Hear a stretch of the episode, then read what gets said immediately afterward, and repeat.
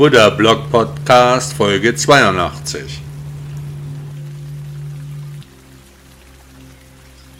Buddhismus im Alltag, Achtsamkeit im täglichen Leben. Hallo und willkommen bei Buddha Blog, meinem Podcast mit Werten und mit tiefergehendem Inhalt. Ihr Kanal für buddhistische Themen, Achtsamkeit und Meditation. Ich bin Shaolin Rainer und ich freue mich sehr, dass Sie da sind.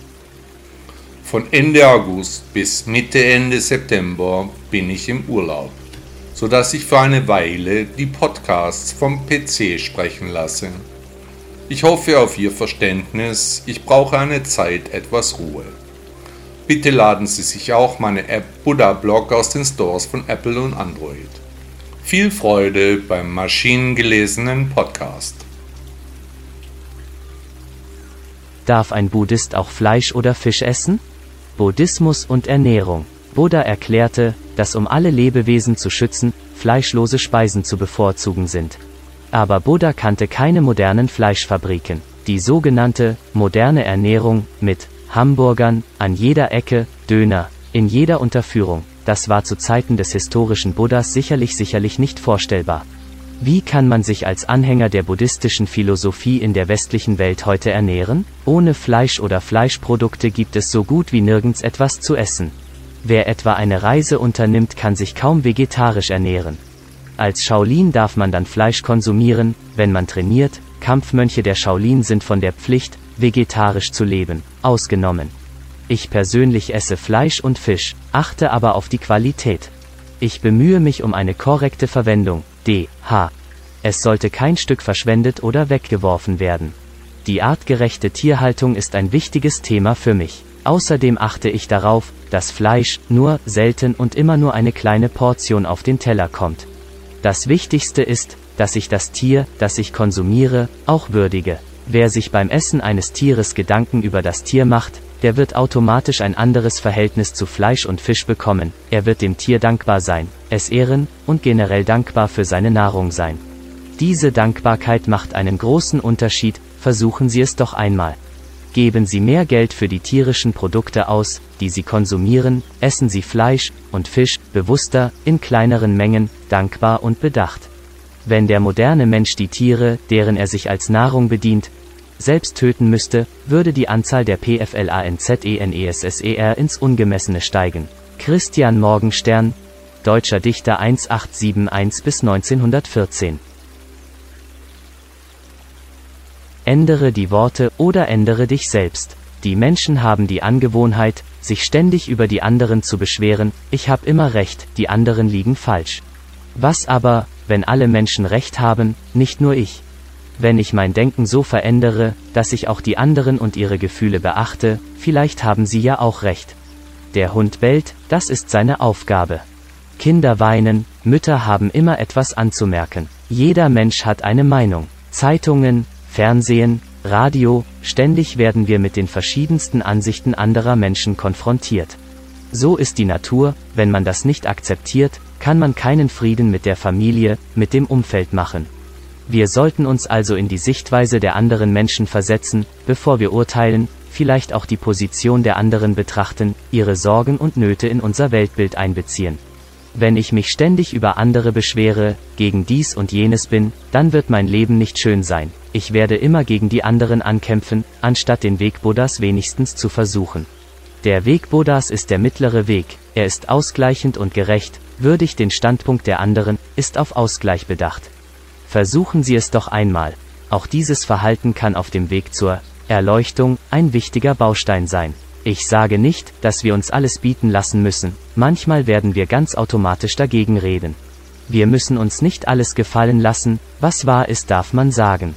Wenn es manchmal genug ist, und ich das bla bla bla nicht mehr hören kann, dann hat auch meine Geduld ihre Grenze erreicht. Daher, ich habe recht, aber alle anderen haben eben auch recht. Worte sind die mächtigste Droge, welche die Menschheit benutzt. Joseph Rudyard Kipling, britischer Schriftsteller 1865 bis 1936. Darf ein Buddhist Sex haben? Buddha hatte einen Sohn, Rahula. Vor seinem Erwachen lebte Siddhartha Gautama als Sohn einer adligen Familie in Nordindien. Sein Vater wollte ihn zu seinem Nachfolger erziehen, weshalb er ihn im Palast abschirmte und bei sich behalten wollte. Zu diesem Zweck soll er seinem Sohn das Leben so angenehm wie möglich gestaltet und auch etliche hübsche junge Frauen zugeführt haben. Dies war zu jener Zeit in adligen Kreisen durchaus üblich, daher erscheint es auch im Falle Buddhas plausibel zu sein. Auch soll den Legenden nach der Vater Buddhas bereits damals befürchtet haben, dass sein Sohn ein Mönch werden könnte, Brahma. Als der historische Buddha auf seinen Ausflügen außerhalb des Palastes mit der Realität des Lebens konfrontiert wurde, erkannte er die Sinnlosigkeit seines bisherigen Handelns. Mit circa 29 Lebensjahren verließ Buddha seine Familie und wurde zuerst Asket, später übte er sich konzentriert in der Meditation. Zu jener Zeit, bis zu seinem Erwachen im Alter von 35 Jahren, waren sexuelle Kontakte zum anderen Geschlecht unwahrscheinlich. Nach seinem Erwachen lehrte Buddha weitere 45 Jahre sowohl Männer als auch Frauen. Sicher ist, dass der Buddha die Gesetze der Sangha für die buddhistische Mönchsgemeinschaft entworfen hat. Mönchen war der intime Kontakt zum anderen Geschlecht untersagt.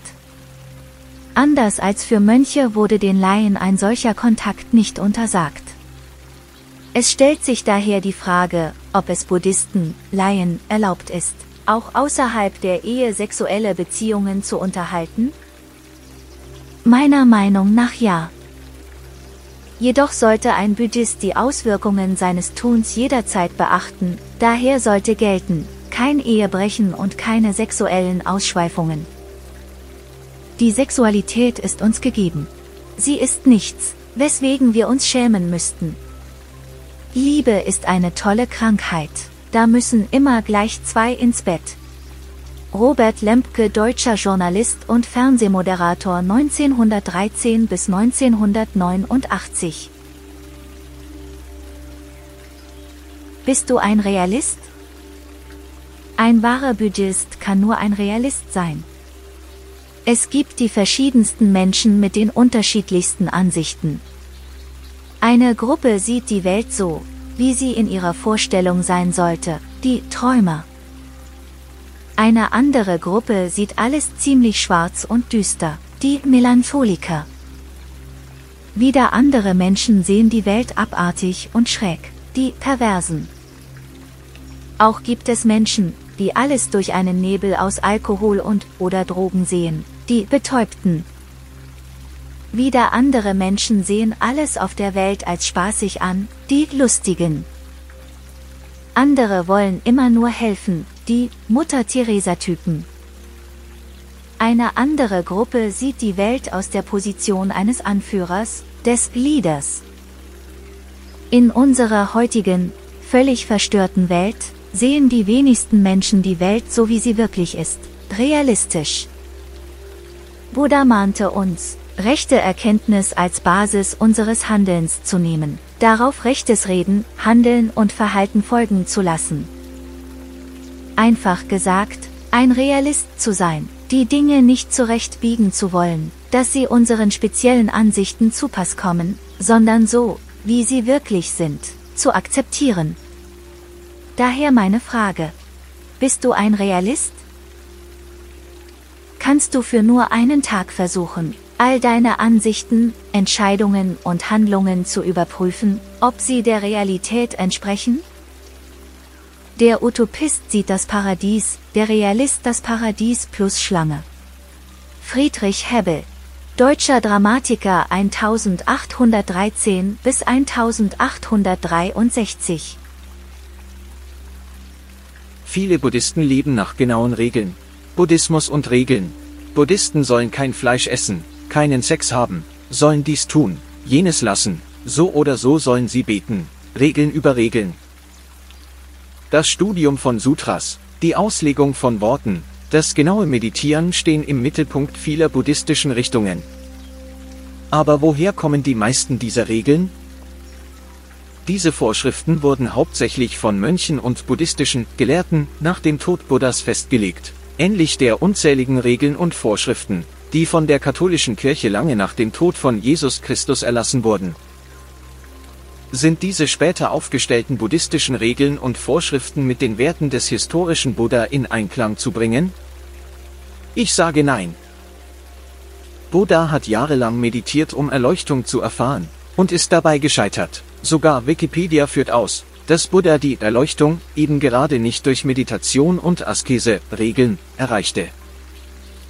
Als er abgezehrt und dem Tode nahe aufgegeben hatte, nahm er ein Bad am Ufer des Neranjara-Flusses. Dann, als er sich am Flussufer niederließ, erfuhr er die Erleuchtung. Erst als der historische Buddha ganz losgelassen, schon komplett aufgegeben hatte, erwachte er. Heute hören wir immer wieder, man müsse als Buddhist so oder ähnlich meditieren, um es Buddha nachzutun, diese und jene Regeln befolgen. Buddha selbst konnte nicht erklären, wie er die Erleuchtung erfuhr. Buddha hat keinen Text hinterlassen, aus denen ersichtlich wäre, wie man Erleuchtung erfahren kann. In seinen Dharma-Gesprächen leitete er seine Anhänger dazu an, nicht zu meditieren, sondern in sich selbst nach Erleuchtung zu suchen. Sein Weg war es, das Ego seiner Anhänger zu begrenzen, eine schlechte Angewohnheit nach der anderen bei ihnen abzuschaffen. Alle Regeln sind nichts anderes als Meinungen und Anleitungen. Es geht aber nicht um das Befolgen von Regeln, sondern um das Erreichen von Erleuchtung, um das Erwachen. Die meisten Regeln wurden von den Menschen geschaffen, die selbst nicht erwacht sind und Buddha nicht wirklich verstanden haben. Was machte den historischen Buddha so bekannt, so populär, dass er bis heute für Millionen von Menschen ein Vorbild ist? Regeln? Nein. Buddha ist uns ein Begriff, weil er Erleuchtung erfuhr nicht weil er sechs Jahre meditierte. Obwohl er explizit sagte, dass er seine Erleuchtung nicht durch Meditation erreichte, meditieren unzählige Menschen in der Hoffnung, dadurch zu erwachen. Regeln über Regeln. Derjenige Geschmack ist gut, der mit den Regeln übereinstimmt, die von der Vernunft festgesetzt worden sind. Johann Christoph Gottsch, deutscher Schriftsteller 1700 bis 1766 geschlossene Augen. Schließe die Augen. Was du dann siehst, gehört dir. Viele Menschen definieren sich über das, was sie besitzen, was sie kaufen, was sie nach außen darstellen.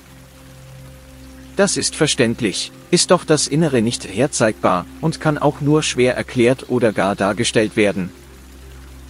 Als Buddhist ist es gerade nicht das Äußere, über das wir uns finden, sondern unsere inneren Werte zählen wie etwa mit Gefühl, Liebe und Verständnis. Wenn wir von dieser Erde gehen, können wir nichts mitnehmen, daher gehört uns auch nichts. Das letzte Hemd hat keine Taschen. Wir haben die Dinge nur geliehen, sie gehören uns nicht, alles was wir unser nennen, gehört uns nicht, wird verfallen, wird in tausenden von Jahren so wie wir zu Staub. Wenn wir die Augen schließen, was sehen wir dann? Nichts. Und genau das gehört uns, nichts. Wenn wir uns diese Tatsache vergegenwärtigen, dann bleibt ja nur eine wirkliche Lösung, nämlich uns um unser Inneres zu kümmern.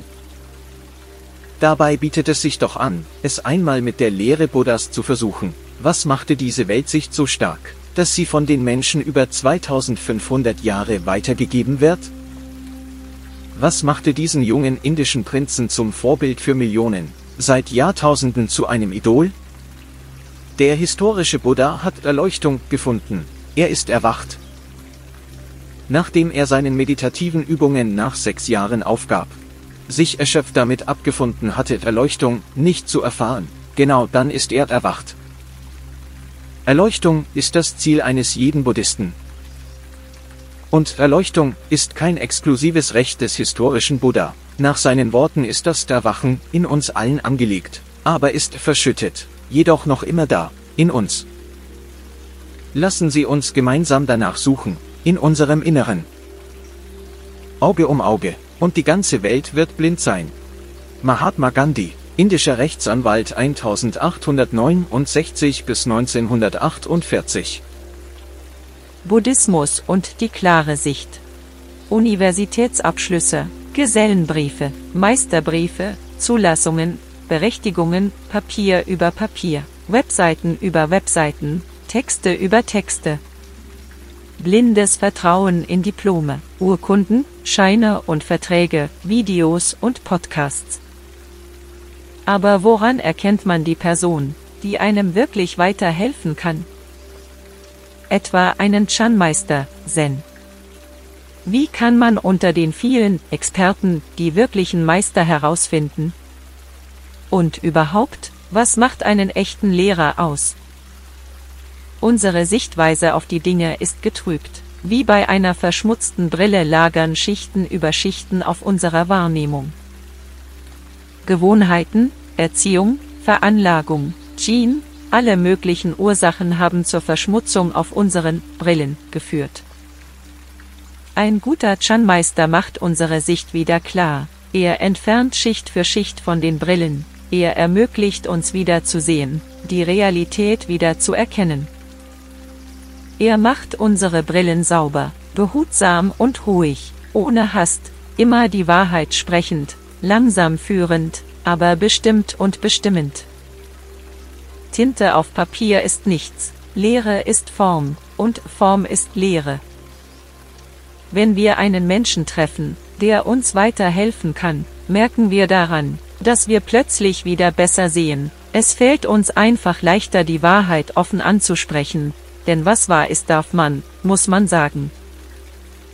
Die meisten Menschen sind auf der Suche nach Glück, Verbesserung, Entfaltung ihrer Person zum Besseren. Was für ein schönes Gefühl, wenn Schicht für Schicht von den Gläsern abfällt und wir wieder wirklich wieder sehen können. Man merkt nie, was schon getan wurde, man sieht immer nur, was noch zu tun bleibt.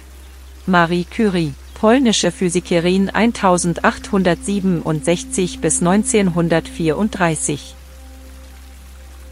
Yuima Sutra Buddhismus und die Yuima Sutra. Wenn Menschen am Ertrinken sind, dann muss der Meister ins Wasser springen und helfen. Von außen kann man nichts erreichen. Ein Meister darf nicht stolz sein, wenn Menschen leiden, muss er diesen Personen beistehen.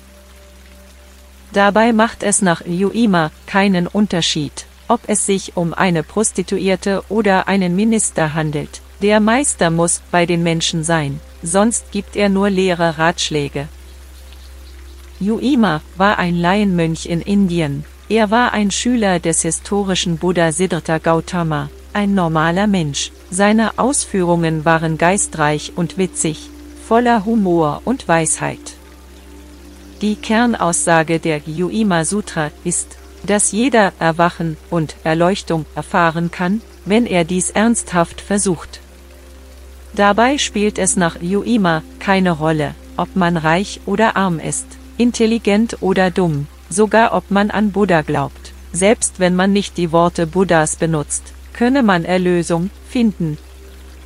Yuima hatte dabei keine Regeln, er ging überall hin. Keine Regeln zu haben war seine einzige Regel. Er ging selbst in Freudenhäuser, um dort die Menschen zu erleuchten. Er wandelte auf den Pfaden des Chan, Zen. Er benutzte dabei die Worten der Menschen, die er traf. Um auf ihre Bedürfnisse einzugehen, kommunizierte er mit ihnen, stieß zu ihrem Geist vor. Er machte dies, ohne sich um seine eigene Person zu kümmern. Er ging durch die Situationen und Begebenheiten, wie mit dem Geist des historischen Buddha, wie Eltern, die sich um ihre Kinder kümmern. Ob Yuima in schmutziges Wasser stieg oder in sauberes. Der Punkt ist, dass ein Meister dorthin gehen muss, wo die Menschen ihn brauchen. Nicht mit Worten, sondern durch Tun und Handeln helfen, vergleichbar mit Mutter Teresa. Seine Ausführungen weisen darauf hin, dass das ganze Leben nur ein Traum ist, dass es nur um das Erwachen geht. Der Lotus wächst nur in schmutzigem Wasser, wird aber niemals dreckig. Deshalb nennen wir den Lotus auch Buddhas Blume. Das können auch wir sein, wer auch immer. Das ist was Buddha und Yuima sagten, also warum es nicht versuchen? Der Gedanke legt den Grund für die Tat. Helmut von Moltke Preußischer Generalfeldmarschall 1800 bis 1891 Hat Ihnen der maschinengelesene Podcast gefallen? Danke, dass Sie Buddha Blog hören. Ist Ihnen aufgefallen, dass hier keine Werbung läuft, dass Sie nicht mit Konsumbotschaften überhäuft werden? Möchten Sie dem Autor dieses Blogs für seine Arbeit mit einer Spende danken? Unterstützen Sie mich. Beteiligen Sie sich an den umfangreichen Kosten dieser Publikation. Tausend Dank.